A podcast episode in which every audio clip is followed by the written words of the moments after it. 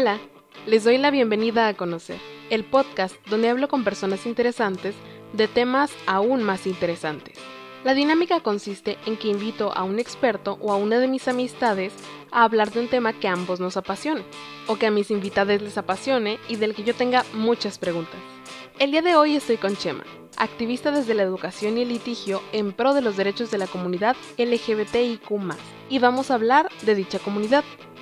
En este episodio hablamos de la diferencia entre sexo y género, orientación y preferencia sexual, personas trans, personas intersex, mitología griega, hegemonía, heteronorma, lenguaje no binario y experiencias personales, así como casos jurídicos en los que Chema ha trabajado. Espero que disfruten el episodio tanto como nosotros al hacerlo y quédense hasta el final para enterarse de qué será el siguiente. Disfruten el episodio. Hola Chema. Hola Paul. Bienvenido al segundo episodio de Conocer. Muchas gracias por aceptar mi invitación. Y no, pues muchas gracias a ti por tenerme. ¿Nos puedes decir un poquito más sobre el tema que vamos a hablar hoy, que es comunidad LGBT? Ok, vamos a hablar sobre la comunidad LGBT, que es una comunidad de personas cuyas experiencias con respecto a su orientación sexual o su identidad de género disiden de la norma, de lo normal, de lo típico, que es como ser una persona heterosexual o cisgénero. Entonces vamos a hablar como un poco de toda la diversidad de experiencias que puede haber y de personas que habemos dentro de esta comunidad y pues cómo podemos ser mejores aliadas, aliados de la comunidad. De acuerdo. Y creo que me gustaría empezar hablando de la diferencia entre sexo y género, que creo que conforme hemos crecido, la hemos tenido como que va a la par y que es la misma cosa, ajá, pero por lo que me he informado, no es lo mismo. Sí, mira, sexo es un concepto que usan las ciencias biológicas para categorizar a los seres vivos sexuados. Y los categorizan dependiendo de patrones que ven en su anatomía y en su fisiología en tres categorías. Pueden ser machos, hembras o seres intersexuados. Entonces, toman una especie animal o vegetal y dicen, ok, esta especie vemos un patrón de muchos seres que tienen estas características anatómicas, las vamos a llamar, y fisiológicas, las vamos a llamar machos o hembras, y dependiendo de la especie existen seres intersexuados que no se dejan meter dentro de esta cajita de macho web. Uh-huh. Estaba viendo, bueno, nada más como para comentarle a las personas que nos ven o nos escuchan, que normalmente nos enseñan de que en las clases de biología o ciencia en general, hombre tenemos 46 cromosomas y los sexuales son XY, y las mujeres tenemos también 46, pero es XX, como que los cromosomas como que determinan el sexo. Pero en unos cuantos nacimientos de cada 1000, volteo para acá porque lo estoy leyendo, algunos individuos nacerán con un único cromosoma, que es la monosomía, pueden ser 45X o 45Y, o con múltiples cromosomas, que es la polisomía, que son, no sé, 47, XXX, XXY, XYY, así diferentes, ¿no? Entonces, no es nada como que...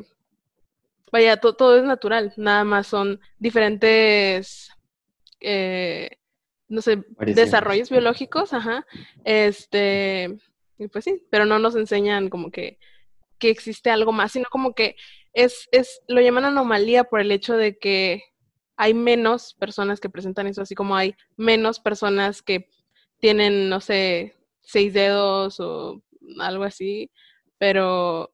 En el contexto del que estamos hablando, se ignora mucho la existencia de las personas intersex y creo que se mitifica mucho porque, pues es como una vez estábamos en clase, es que no se tengo bien presente siempre este momento, y que yo ahí intentando hablar de las personas intersex dije, sí, pero es que también existen personas hermafroditas, y tú dijiste, un momento, y yo, ¿qué pasó? Y me dijiste que ese término ya estaba en desuso y yo me quedé de que... ¡Ah, caray! Y yo intentando hacer como liada, que... ¿no? Ajá, entonces, ¿nos puedes explicar un poquito por qué ese término ya no se utiliza?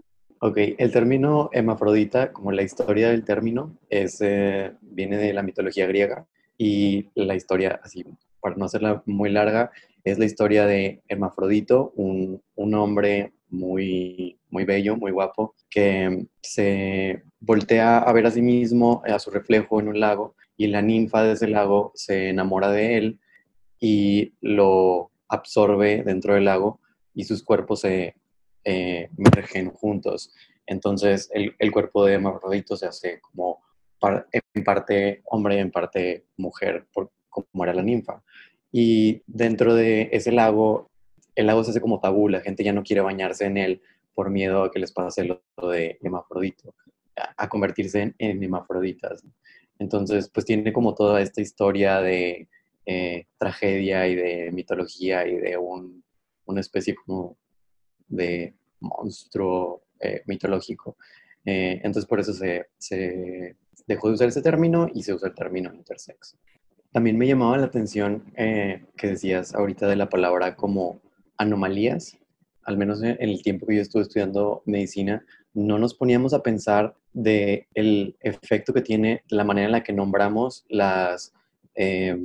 los padecimientos o las vivencias de las personas en la sociedad y en el estigma que les pueden causar.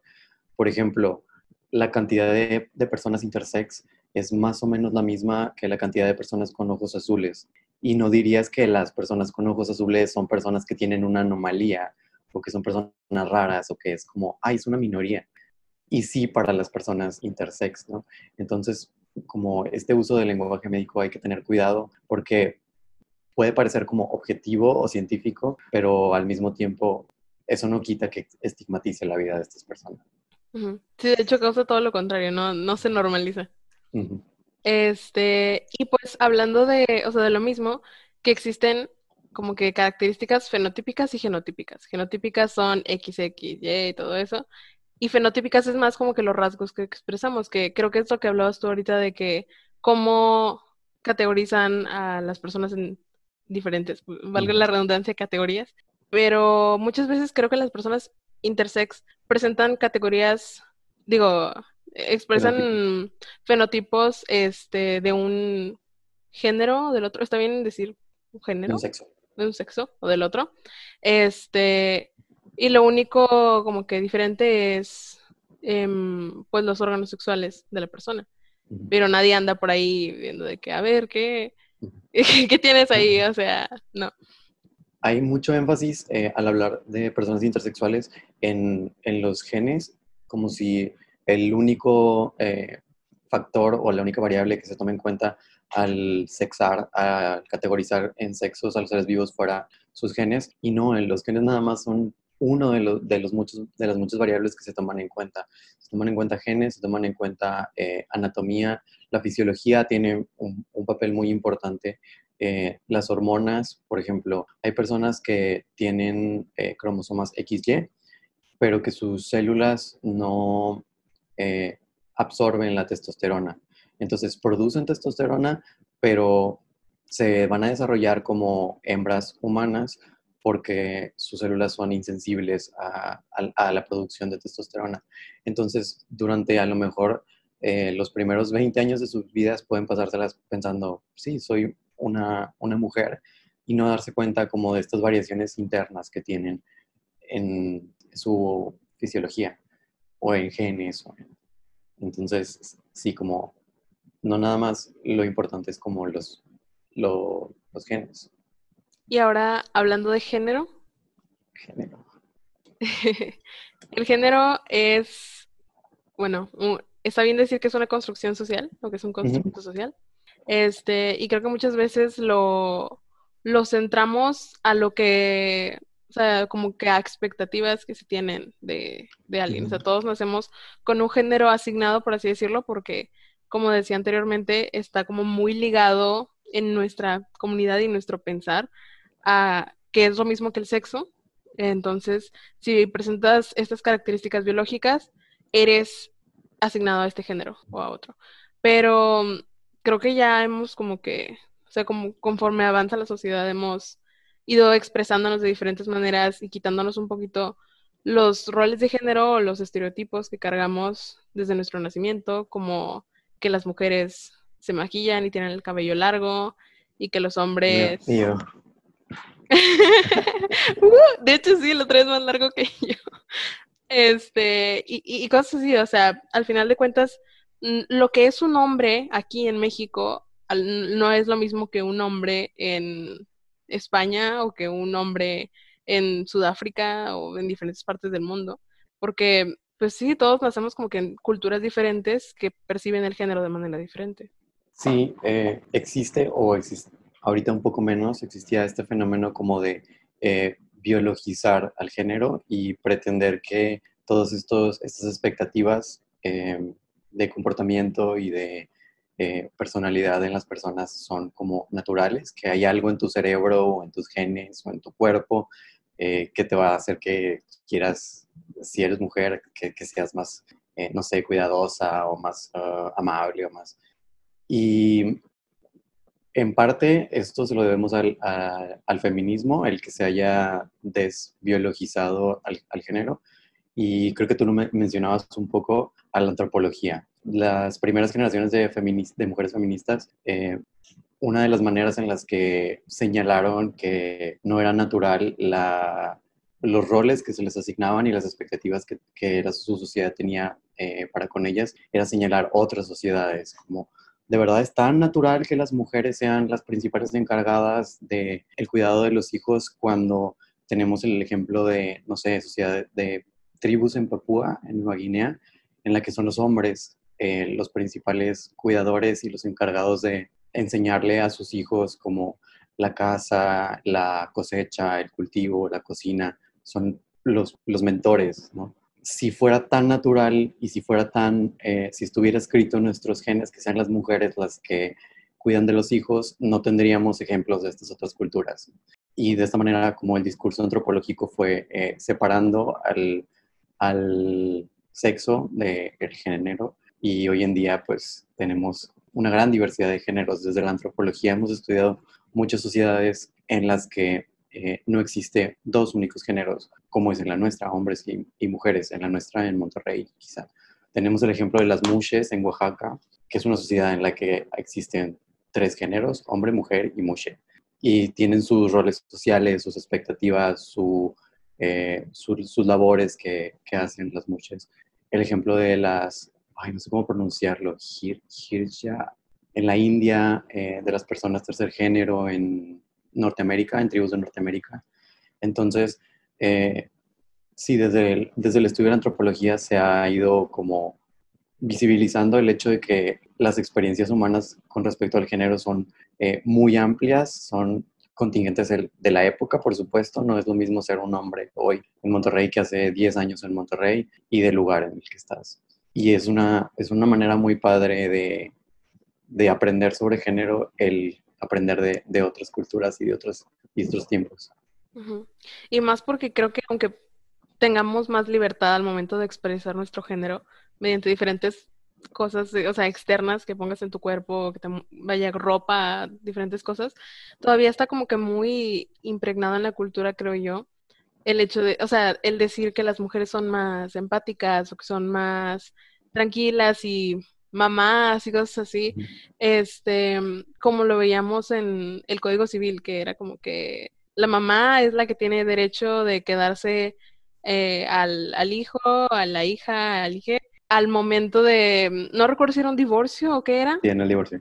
A menos que la mamá tenga problemas de alcoholismo o de drogadicción y que sea un entorno así de violencia para el infante. Y es como que, no, ¿por qué? O sea, ¿por qué la ley está sesgada tanto a que las mamás son las cuidadoras? Pero pues es porque en la cultura así lo vemos. O sea, así hemos crecido y así nos han educado de que las mujeres están en la casa y los hombres son los que salen y trabajan y traen la comida, como en los tiempos de las cavernas, no sé, o sea, como que... Entonces, pues sí,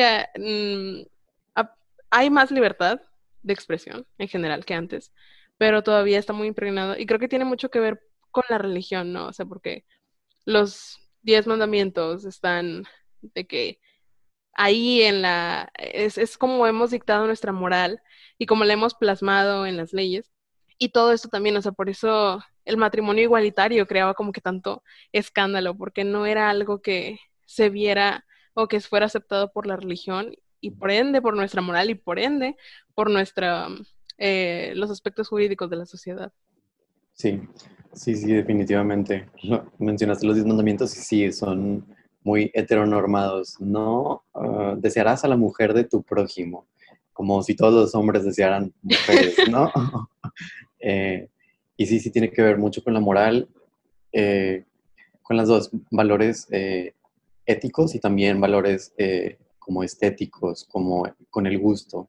A veces también he visto que la homofobia o la transfobia se disfraza de cosas de gusto, como no tengo problema con que tengan relaciones entre dos hombres, pero que no se besen en público. Eso me parece de muy mal gusto. Como que me da asco, guácala. Y sí, son valores que tenemos muy arraigados y creo que un área de oportunidad y algo como en lo que podemos seguir luchando es en la crianza de nuestras infancias, porque desde ahí es desde donde se reproducen como todas estas ideas, todos estos valores. Te ponía el ejemplo de que le decimos a la niña de que no seas ranchera, ve y dale besito a tu tío, saluda bien, y el niño corriendo en el patio, ay, pues es niño, no pasa nada, así es. O sea, desde el proceso de socialización ya estamos condicionando a las personas para que se comporten de una u otra manera y luego pretendemos que es así naturalmente, que nada más salió más empática la niña, cuando es algo que podríamos lograr también con niños, por ejemplo. Uh-huh. Y eso muy ligado con las preguntas de qué es ser mujer y qué es ser hombre. Porque, o sea, si nos hacemos las preguntas nosotros mismos, tú misma, o sea, yo puedo decir que para mí ser mujer es, no sé, o sea, la verdad yo no sé cómo decir qué es ser mujer. Para mí, pues, ser como yo soy, supongo, o sea, si hay algo que no me parece, decirlo, si me gusta, no sé, pintarme las uñas, pintármelas, o sea, no encuentro realmente algo en mí que pudiera relacionar a todas las demás mujeres en el mundo y decir que eso es ser mujer. Y obviamente yo, si me miro un espejo y me veo, no soy el reflejo de lo que se dice que es ser mujer, pero yo soy mujer y yo sé que soy mujer y no, nadie tendría por qué cuestionarme porque soy mujer. Y pues no debería de pasar eso con ninguna persona, porque nadie cumple como que con características universales de lo que signifique ser mujer. Sí, no creo que haya una... Esta pregunta siempre me causa mucho ruido, como cuando me la hacen, como ¿qué significa ser mujer o qué significa ser hombre? ¿A qué te refieres? ¿Como metafísicamente, ontológicamente, neuropsicológicamente? No sé, no creo que haya como una esencia o un algo como empíricamente verificable que puedas ir y checar el gen o ir y checar el algo y decir, sí, esta persona sí es mujer o no lo es. Creo que es algo que no tiene un fundamento racional de ese tipo. Yo pongo la analogía como el amor. O sea, para mí así es el género, como el amor. O sea, ¿por qué amas a la persona a la que amas?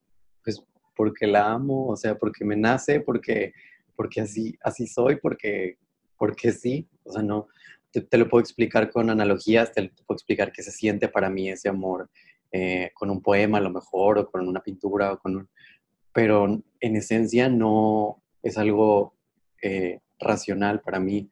Es nada más algo que está ahí, que es parte como de la experiencia humana. Lo mismo con el género, o sea, ¿qué es lo que me hace ser hombre o mujer o persona no binaria? Pues, no sé, o sea, es algo que está dentro de ti, de tu cabeza, tú lo... te nace, no, pero posiblemente no lo decidas, y ya, está ahí. No tendría por qué cuestionárselo a alguien de que, a ver, demuéstrame, dame una comprobación matemática o científica de que amas a esa persona. ¿Qué necesidad? O sea, no creo que sea esa la manera de lidiar con el género, como tampoco lo sería con el amor. Y por lo mismo de que existe, vaya, no existe, mejor dicho, una manera específica de encasillar a un género a otro por otras cosas que no sean estereotipos, no puedes tampoco decir con certeza que solo hay dos géneros. No, o sea, es como que... Por eso hay personas no binarias, porque no... O sea, es muy difícil, yo creo, también encasillarte y decir, esto es ser hombre, esto es ser mujer, y ya, nada más hay dos cosas. No, eso no, eso es de niña. No, eso no, eso es de niño. O sea, ¿por qué? ¿Por qué tenemos que...? ¿Por qué en el lenguaje español las cosas también tienen género? O sea, eso no tiene sentido. Aquí ya me recuerda mucho al concepto de hegemonía. Okay. Dilo. En ciencias sociales existe el concepto de hegemonía, que es cuando el grupo social que tiene el poder o el grupo dominante o la mayoría crean una o establecen una idea o una manera de ver el mundo, una cosmovisión que todo el mundo acepta y ve como natural y como autoevidente y que nadie se cuestiona. O sea, así es esto, así es la cosa. Muy dogmático. No sé, muy dogmático, sí. Como en la gran parte de la historia de la humanidad, las mujeres son las que crían en Occidente, las mujeres son las que crían a los hijos, y así es, o sea, y nadie se lo cuestionó durante siglos. Este es como un concepto hegemónico, un concepto que nadie se cuestiona y que ahí está, y lo peligroso es que parece autoevidente, o sea, hasta que no te pones a reflexionar seriamente y mucho, no te vas a dar cuenta que en realidad no es tan obvio o tan evidente o tan como pensabas. Y eso, yo creo que un concepto hegemónico que tenemos hoy en día es el binarismo de género. Nada más existen hombres y mujeres, y ya es lo único que hay. Y es una de las razones por las que yo utilizo el lenguaje no binario, como esta E. Para mí es un decirle al mundo, recordar constantemente a lo mejor para ti es muy obvio que nada más hay as y os, pero para mí no es tan autoevidente eso. Para mí no es tan obvio que nada más haya hombres y mujeres. Y me preocupa como el bienestar de las personas cuyas experiencias de vida no se dejan meter dentro de estas dos categorías y que están quedando invisibilizadas, inexistentes por esta manera de ver el mundo que tenemos. Claro, o sea, de hecho, si al principio te preguntaba como que ¿qué onda con el lenguaje inclusivo? Porque en su momento yo lo escuché y era como que... Qué raro, ¿no? O sea, para mí era como que...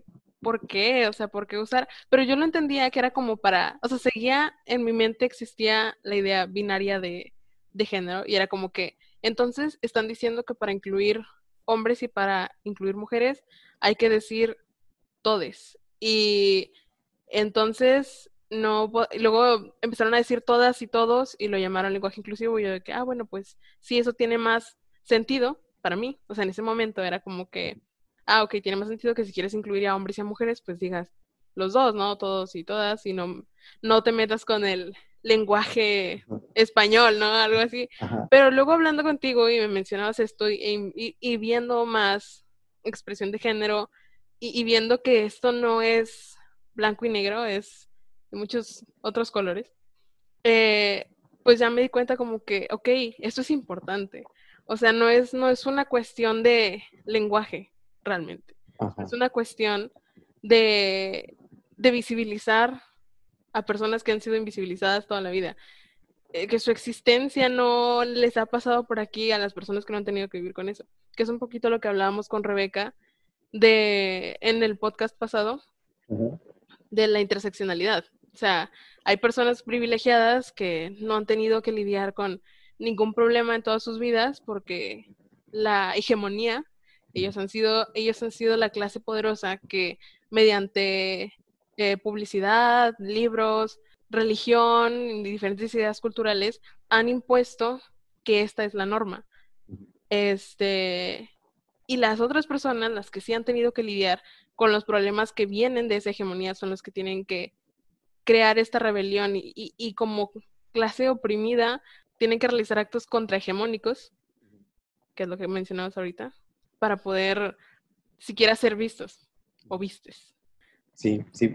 Vivimos en sociedades muy ideológicas y no nos damos cuenta de la ideología que estamos siguiendo. A mí me da mucha risa cuando las personas conservadoras dicen la ideología de género para referirse a la comunidad LGBT, cuando, o sea, para mí lo ideológico es lo que ya está ahorita, o sea, la ideología patriarcal, lo que la gente ya ve como natural y como la norma y que no se cuestiona las implicaciones en el bienestar de muchas personas de lo que ya están defendiendo. O sea, eso precisamente es ideológico, algo que no ves, algo como que se esconde detrás de los velos de lo natural y de lo obvio.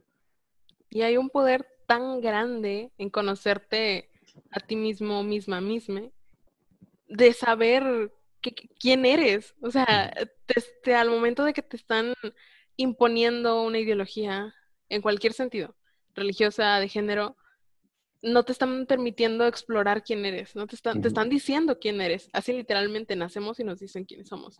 O sea, sí, o sea, el imponer estas ideas te quita lo que eres. Y luego todavía nacer como una persona de la comunidad LGBT en un ambiente religioso, yo no lo viví, yo no sé nada de ninguna de las dos, ni de la comunidad LGBT, ni de la comunidad religiosa, porque yo nací como que en un ambiente sin esos estereotipos, o al menos no tan marcados, pero afortunadamente. Pero sé que yo soy afortunada, como digo, al haber vivido así, pero hay muchas personas que no. Y todavía nacer y que te digan eso está mal, oye, causas un problema muchísimo más grande en la persona a la que estás atacando. Sí, pues por ejemplo, o sea, te contaba hace unos días que yo crecí en un ambiente muy religioso. Yo durante los primeros 16, 17 años de mi vida era un good Catholic boy, un monaguillo católico. Y para mí, o sea, había una presión social muy grande por ser lo que yo creía que debía ser, ¿no? No quien yo era, sino como cumplir con las expectativas que creía que había sobre mí. Y una de ellas era como no cuestionarte. Para mí, el solo hecho de cuestionarme de que Dios existirá o creo en esto, para mí eso estaba mal. Entonces no me permitía ni siquiera el intentar como cuestionarme la religión, mucho menos mi orientación sexual. Yo viví de que en la negación, intentando convencerme de que era heterosexual cuando no. Y pues sí, o sea, sí limitó muchísimo mi autonomía y mis relaciones afectivas durante muchos años. Tuve el privilegio de que después de terminar la prepa me pude ir de intercambio a Francia un año y me alejé un poco como de esta cultura tan patriarcal, que como quiero en Francia también es un poquito machista, pero menos que en México. Estuve en una escuela católica en Francia, pero nada que ver con aquí en México. O sea, yo llegué y me dejó súper impresionado que no había código de vestimenta y había chavos abiertamente gays de que paseándose de la mano enfrente de la capilla de la escuela con las uñas pintadas, o en clase de catecismo que era obligatoria, de repente nos preguntaba el sacerdote como, levante la mano ¿quién cree en Dios? Y 90% del salón no levantaba la mano, siendo que era una escuela católica y estaba bien decirle al padre de que pues no, la neta yo no creo, que era algo que yo no había vivido en México en el ambiente católico en el que yo había estado.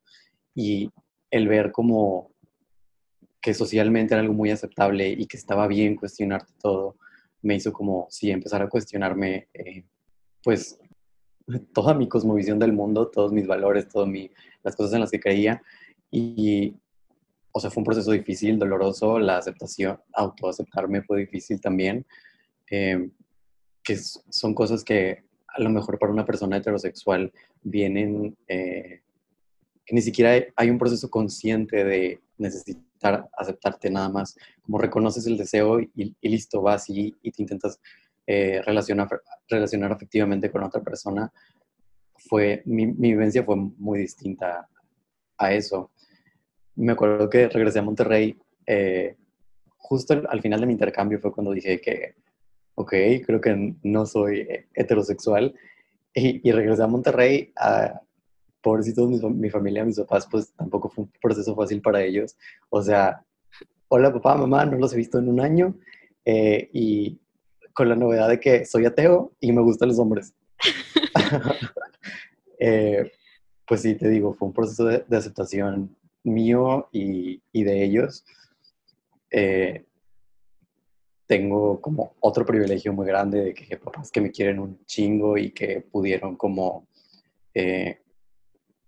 hacer a un lado o pues no sé cómo lo hicieron, pero lidiar con sus ideales religiosos que sí son como muy fuertes y muy dogmáticos, y ponderarlos al amor que me tienen y decir, ok, está bien, como tu vida.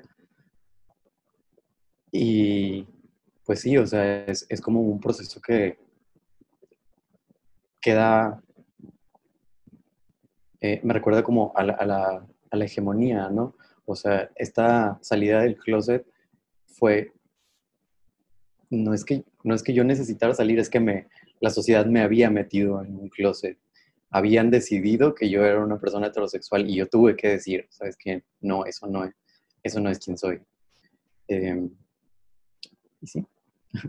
Sí, o sea, el hecho de que, como tú dices, fue un privilegio que tus papás te hayan aceptado tal cual como eras, porque tengo conocidos que los han corrido de sus casas porque dicen, eso aquí no.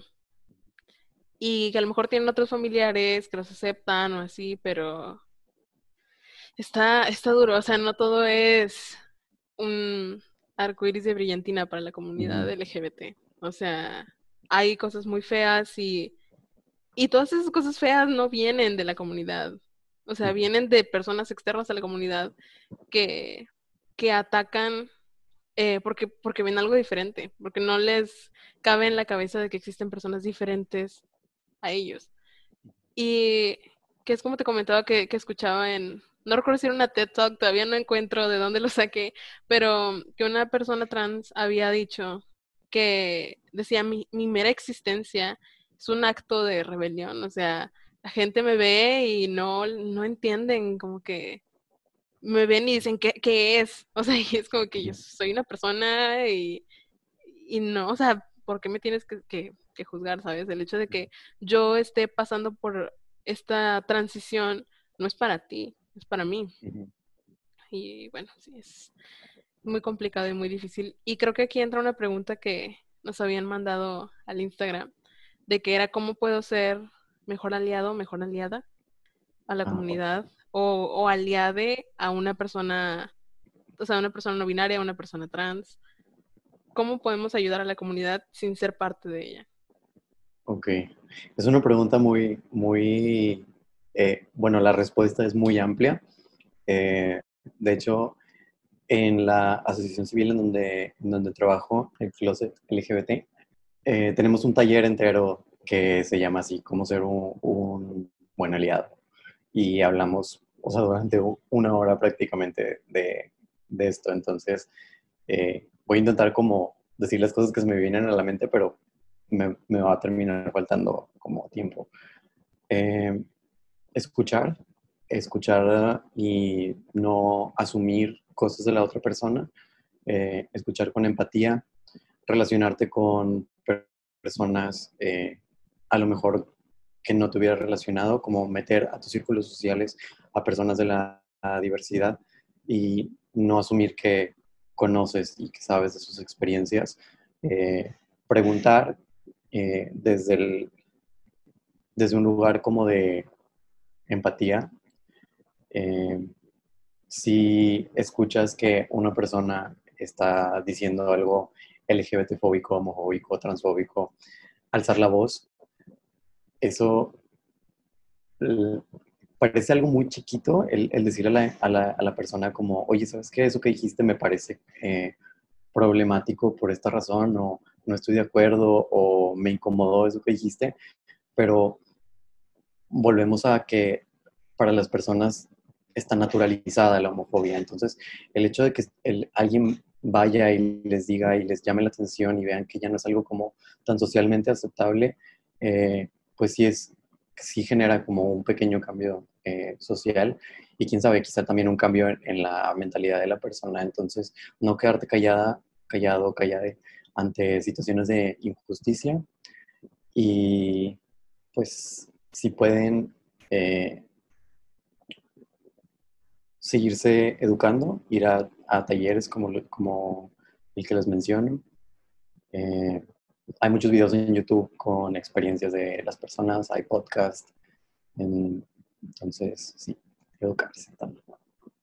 Ok, muchas gracias. Y otra cosa que queríamos decir era la diferencia entre orientación sexual y preferencia sexual. Que las que estamos hablando son orientaciones sexuales, ¿no? Ser bisexual, heterosexual, homosexual. Y la preferencia sexual es qué te gusta hacer o que te hagan en el acto sexual. O sea, si te gusta que te amarren o que te acaricien, ya eso es muy tu issue. Y eso es una preferencia sexual. Y bueno, hablando de orientaciones sexuales, otra pregunta que nos hacían, bueno, antes de eso, ¿qué significan las siglas LGBTIQ+? La L significan lesbianas, son mujeres que sienten atracción sexoafectiva por otras mujeres. La G, gays, hombres que sienten atracción por otros hombres. LGBT. T, personas trans, es un término paraguas trans para personas que no se sienten identificadas con el género que se les asignó al nacer. Cuando nacieron les dijeron, tú eres X, hombre, mujer, lo que sea, y su identidad no es esa. Entonces, cualquier persona que entre dentro de eso, trans. LGBTI, personas intersex, ya hablamos. Y Q es un término paraguas muy chido para incluir a cualquier persona que no sea heterosexual, o que sea trans, que no sea heterosexual cisgénero.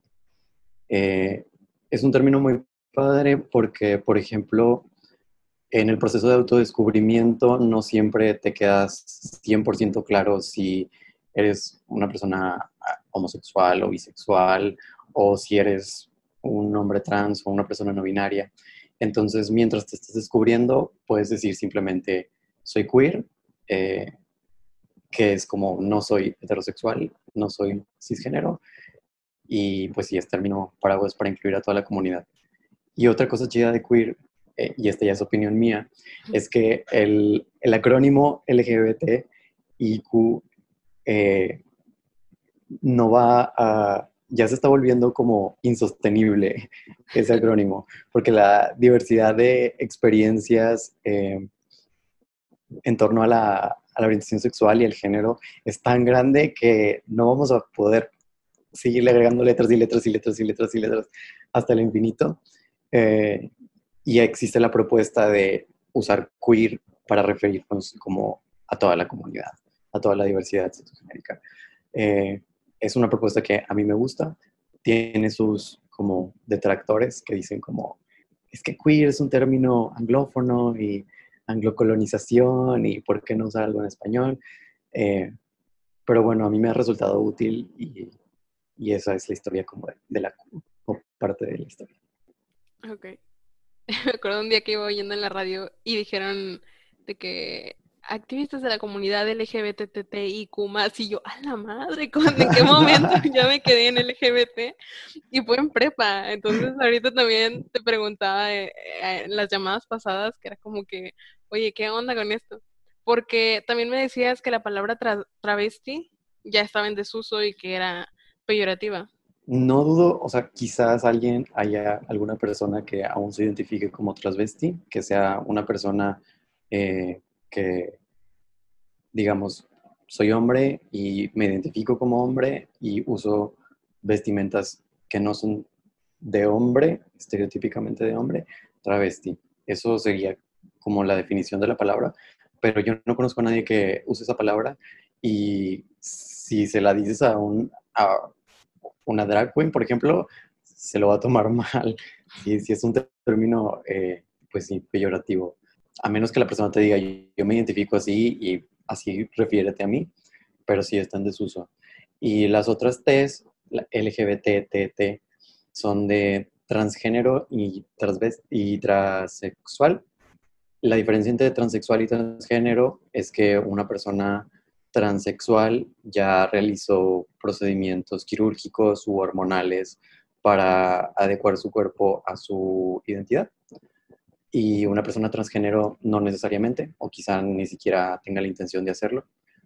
Pero pues es una diferencia, o sea, que no debería de importarle a nadie más que al médico o el médico de esa persona, si ya se hizo cirugías o si no se ha hecho cirugías. O sea, es algo irrelevante para que no le pregunten a las personas, ¿eres transexual o eres transgénero? Pues, ¿qué importa, no? Sí. Es su cuerpo.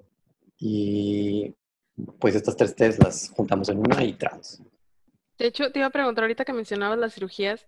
En la primera llamada hablábamos de que las personas intersexes hacían muchas cirugías innecesarias o a veces impuestas por la misma idea de ¿eres hombre o eres mujer? Decide, o a veces ni decide, ¿eres esto o eres aquello? Y lo decían, entonces por eso también es importante dar a conocer, pues sí, o sea, más a la comunidad en general, creo yo. Y otra pregunta que nos hacían era, ¿cuál es la diferencia entre bisexual y pansexual? Este es un tema debate dentro de la comunidad, es un tema controversial, es un tema... que genera peleas de Twitter, genera peleas de bisexuales contra pansexuales. Ok, voy a dar como mi opinión en el tema. Por favor, no me cancelen. Sí, estoy por intentando... favor. Al rato todos mis invitados cancelados por opinar aquí. Para la manera en la que yo lo conceptualizo. Ok, un disclaimer primero. Si tú me dices, yo soy bisexual, me identifico como bisexual, eso punto, para mí ya no hay más. O sea, no voy a decirte como, esta es la definición y la estás usando mal. Yo respeto como la identidad de la persona, lo que sea que me digas que eres. Y tu autodeterminación. Si me dices, soy bisexual, ok, chido bisexual. Soy pan, ok, soy pansexual. Pero la manera en la que yo conceptualizo como teóricamente uno y otro es bisexual, una persona que siente atracción por personas de su mismo género y otros. Puede ser uno más o dos más o muchos más. Y pansexual, una persona que siente atracción independientemente del género de las otras personas. O sea, el género no es una variable, no me importa en lo más mínimo el género de las otras personas. Y me enamoro de la persona, no de su género. Esa es como la manera en la que yo diferencio de bisexual y pansexual. Habrá una persona bisexual que me diga de que, pues no, yo me enamoro de los cuerpos de las personas. Ok, se vale. Pues sí. Muchas gracias por estas preguntas, por contestar estas preguntas. Y ahorita que comentabas de las drag queens, también no son una identidad de género. No son una identidad de género.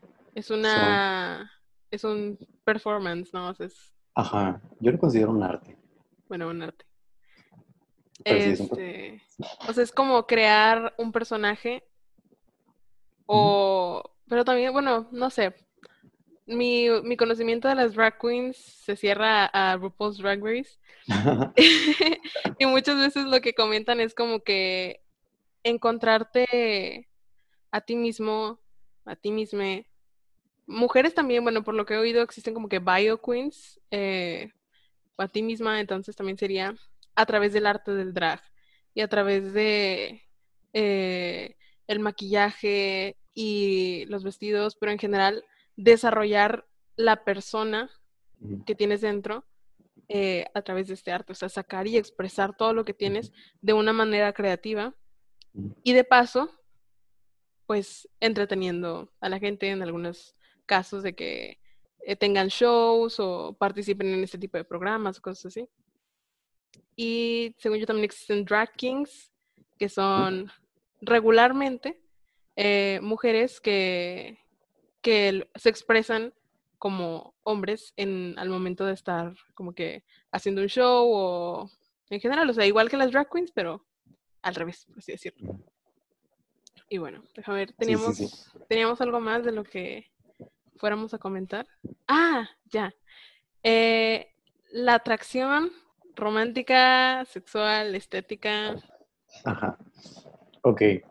Al hablar de atracción por otras personas, podemos hablar como de tres dimensiones o de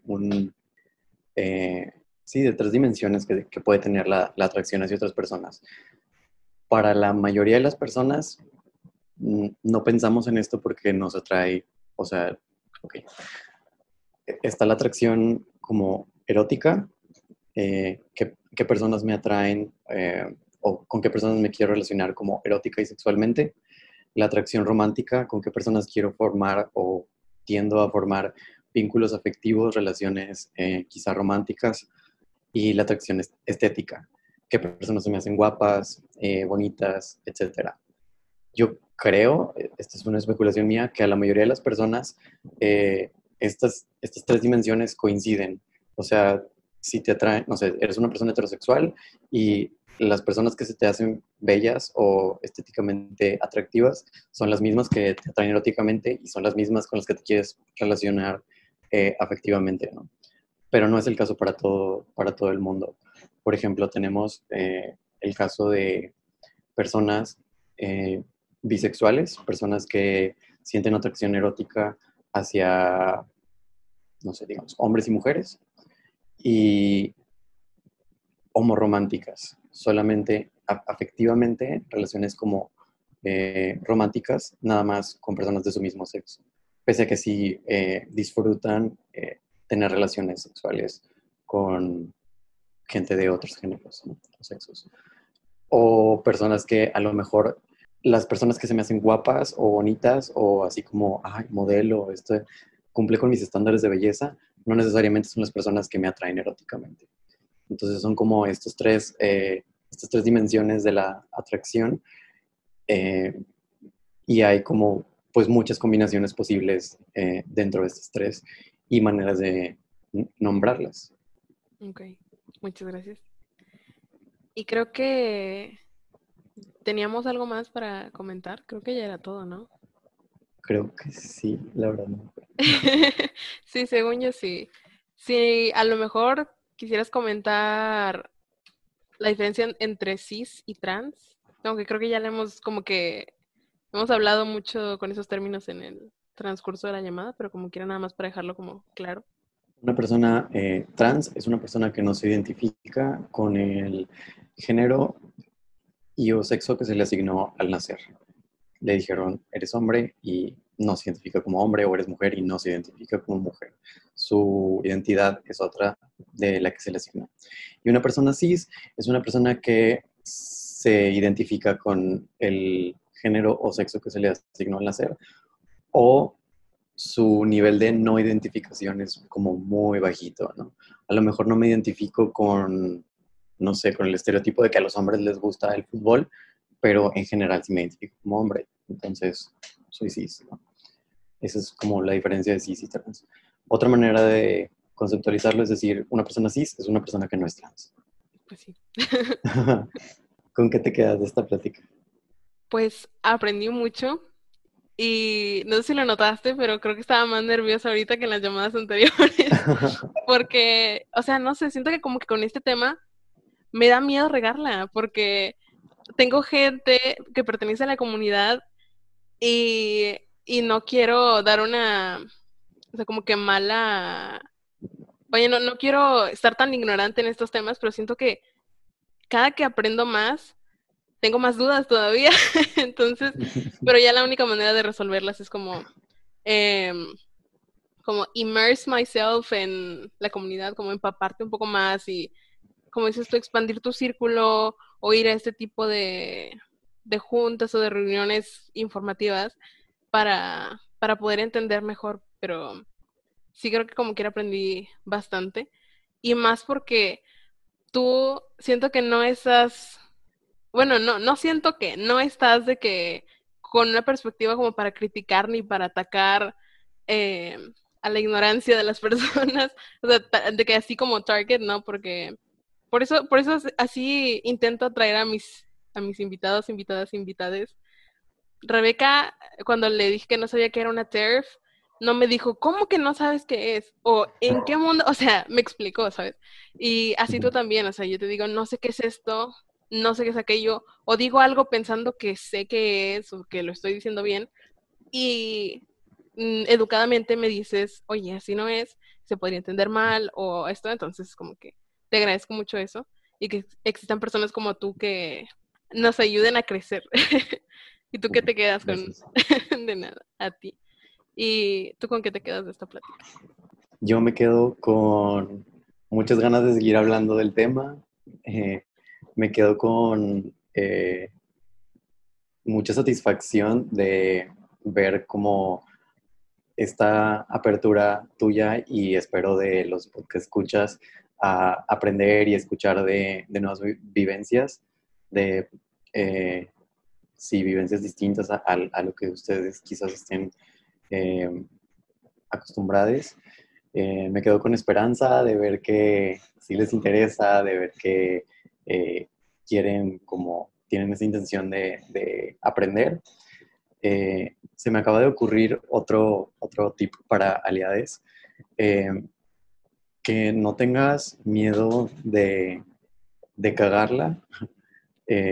Está bien. O sea, hay una línea y hay una diferencia entre la ignorancia y la intolerancia. O sea, una cosa es no conocer de las vivencias de una persona y otra cosa es odiar a la persona y quererla lastimar. Y está bien ser ignorante y está bien no saber todo y está bien preguntar. O sea, no te hace mala persona el desconocer. Entonces, no tengan miedo de equivocarse y de preguntar y de... Busquen personas que estén dispuestas a y que tengan como esta facilidad y disposición, porque pues nunca sabes qué está viviendo la otra persona. Entonces a lo mejor si llegas y le dices como, oye, edúcame, a lo mejor no es una persona que tenga la disposición para hacerlo, pero sí, no tengan miedo de expresar dudas y de aventurarse a equivocarse quizás. Uh-huh. Y para agregar lo de cuestionarse a sí mismos. Sí mismas, porque cuestionarte tus creencias no significa que vas a dejar de creer en ellas, a veces es para reforzarlas. O sea, de repente me he encontrado en debates de, no sé, a lo mejor personas religiosas con ideas muy arraigadas, diferentes a las mías, en cuestión de religión o en cuestión de, no sé, feminismo, cosas así. Y si lo explicas con calma y si escuchas a la otra persona, conoces su perspectiva y compartes la tuya, pues creces. Y a lo mejor si te ganó en un argumento no significa que ese argumento esté mal, a lo mejor significa que debe ser reforzado, o a lo mejor sí estaba mal y no era algo que realmente como que se alineaba contigo. Entonces no tengan miedo tampoco de cuestionarse a sí mismos, sí mismas, porque los va a hacer crecer como personas. No le tengan miedo a la crítica. Al menos en el ámbito académico, la crítica como discursiva, formal, no estoy hablando como de crítica de trashing o de cancelar a personas, no, crítica bien formada, siempre viene bien. La crítica siempre viene bien, o sea, independientemente del mérito de los argumentos de la otra persona, siempre te viene bien que te critiquen. Escúchenla y intenten aprender de lo que les digo. Y nunca le digan cálmate a una persona que se está emocionando con su argumento porque, o sea, no, es que me acuerdo y me da coraje. O sea, tú no sabes qué ha vivido la persona y qué, sí, o sea, qué experiencias tiene y por qué se pone así. Entonces, respeta, escucha. Bueno, creo que ahora sí podríamos concluir. ¿Tienes algún shout-out que quisieras hacer? ¿Que te gustaría que visitaran alguna página o así las personas que nos están escuchando? ¿Difundir algo? Sí. Yo soy activista en dos lugares principalmente.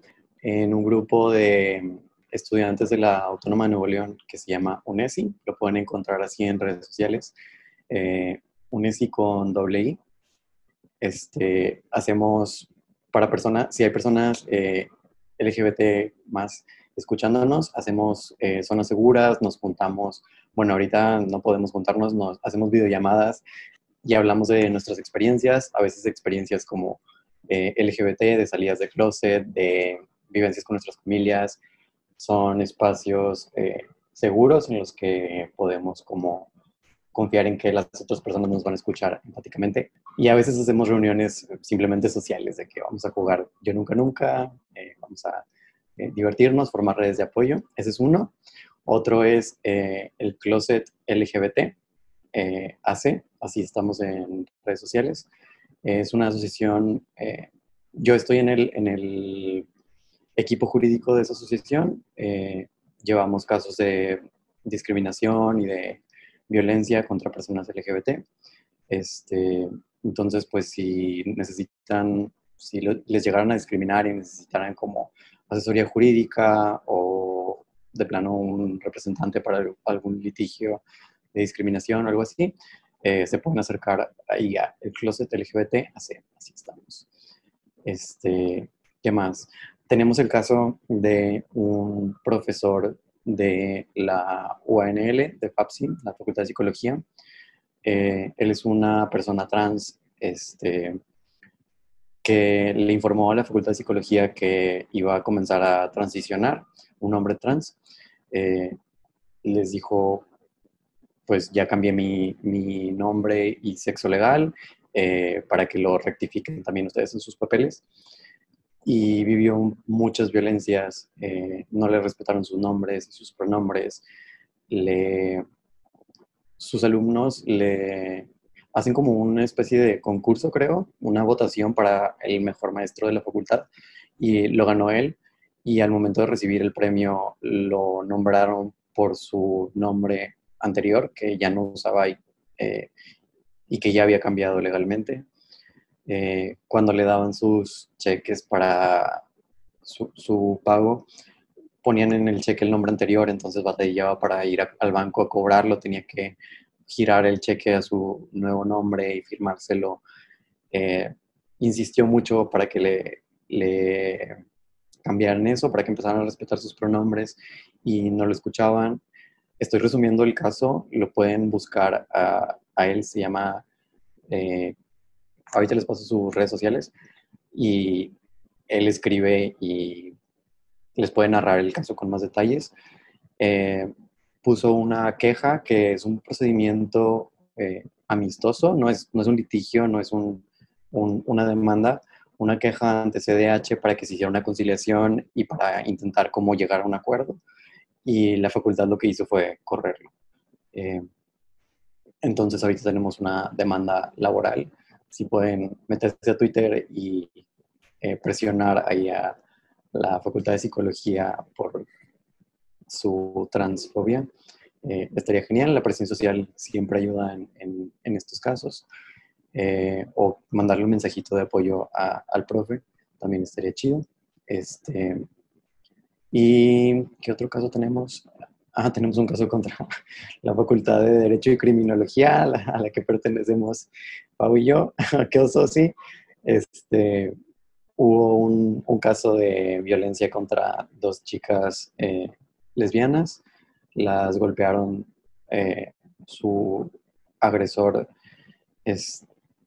La facultad las revictimizó. Ahorita ya hay una sentencia penal contra el agresor, pero pues la facultad lo trató como si hubiera sido culpa de ellas la agresión y la suspendió y les dio el mismo castigo que el agresor. Y hay una demanda de amparo ante la Suprema Corte. Entonces, pues también pueden ahí taggear a la Suprema Corte para presión social. A ver, déjenme les encuentro el Instagram del profe. Crónicas-trans se llama su Instagram. Y ahí publica en sus historias cosas de derechos humanos y cosas de su caso, por si les interesa saber más. Pues muchas gracias, Chema, por participar en el segundo episodio de Conocer. Hombre, a ti muchas gracias. Esperemos que mucha gente estaba esperando este episodio. O sea, me dijeron, o sea, los que sabían de qué iba a ser, me dijeron de que, oye, ya quiero que salga, ya quiero escuchar qué onda, porque había mucha gente que no sabía, pero también tenía muchas dudas. Pero también muchas veces tenemos miedo de preguntar.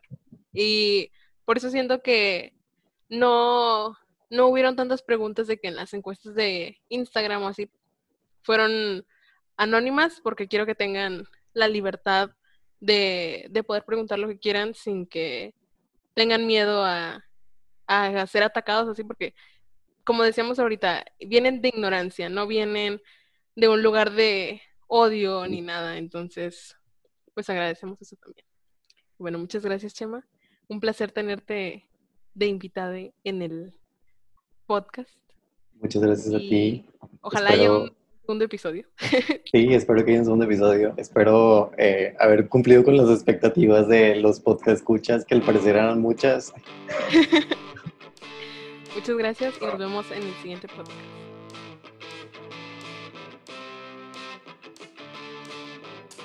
De verdad agradezco bastante a Chema por tomarse el tiempo de venir y explicarme y educarme un poquito más en lo que era la comunidad LGBT, que es una comunidad a la que le tengo inmenso respeto y siento que está, como lo mencionamos, muy ligada en algunos aspectos la comunidad LGBT con la comunidad feminista, y pues es importante sentir ese apoyo entre comunidades y tener presente la interseccionalidad de la que hablábamos con Rebeca en el primer episodio para poder afrontar los problemas que tenemos en la sociedad. Muchas gracias a todas las personas que nos apoyaron en las encuestas de Instagram, enviando preguntas por Instagram, por Facebook, a mí personalmente por mensaje privado. Gracias por apoyar el podcast y por hacer esto posible. Y bueno, por lo que están aquí, a lo que se quedaron. El siguiente episodio es una entrevista que unos compañeros de la facultad y yo le hicimos a Víctor Becerra Salas. Él es un ingeniero con discapacidad que trabaja en el CIRICES, el Centro de Innovación y de Recursos para la Inclusión, en la Universidad Autónoma de Nuevo León. En esta entrevista, Víctor nos habla un poco de lo que es ser una persona con discapacidad en México, en Monterrey, y cómo las empresas ven y tratan a las personas con discapacidad. Nos contó también un poco de sus experiencias personales y también nos educó un poquito en cuestión de la terminología y de la cultura del respeto que hay que fomentar. Así que no se pierdan el siguiente episodio de Conocer el sábado a las 2 p.m. Ya saben que pueden encontrarme en Instagram como @conocerpodcast, en Facebook como facebook.com/conocerpodcast, en Twitter también @conocerpodcast, y pues pueden encontrar las demás redes sociales en Facebook. Gracias por todo su apoyo, gracias por hacer esto posible, gracias a todas las personas que están interesadas en participar o que ya participaron. Y recuerden visitar en Facebook, Instagram y Twitter a las cuentas que mencionó Chema, a UNESI, el Closet LGBT y a Crónicas-trans. Todas estas páginas las pueden encontrar en la última publicación de Instagram de Conocer Podcast y en Twitter también. Así que pues chequen las redes sociales y nos vemos hasta la próxima. Gracias. Bye.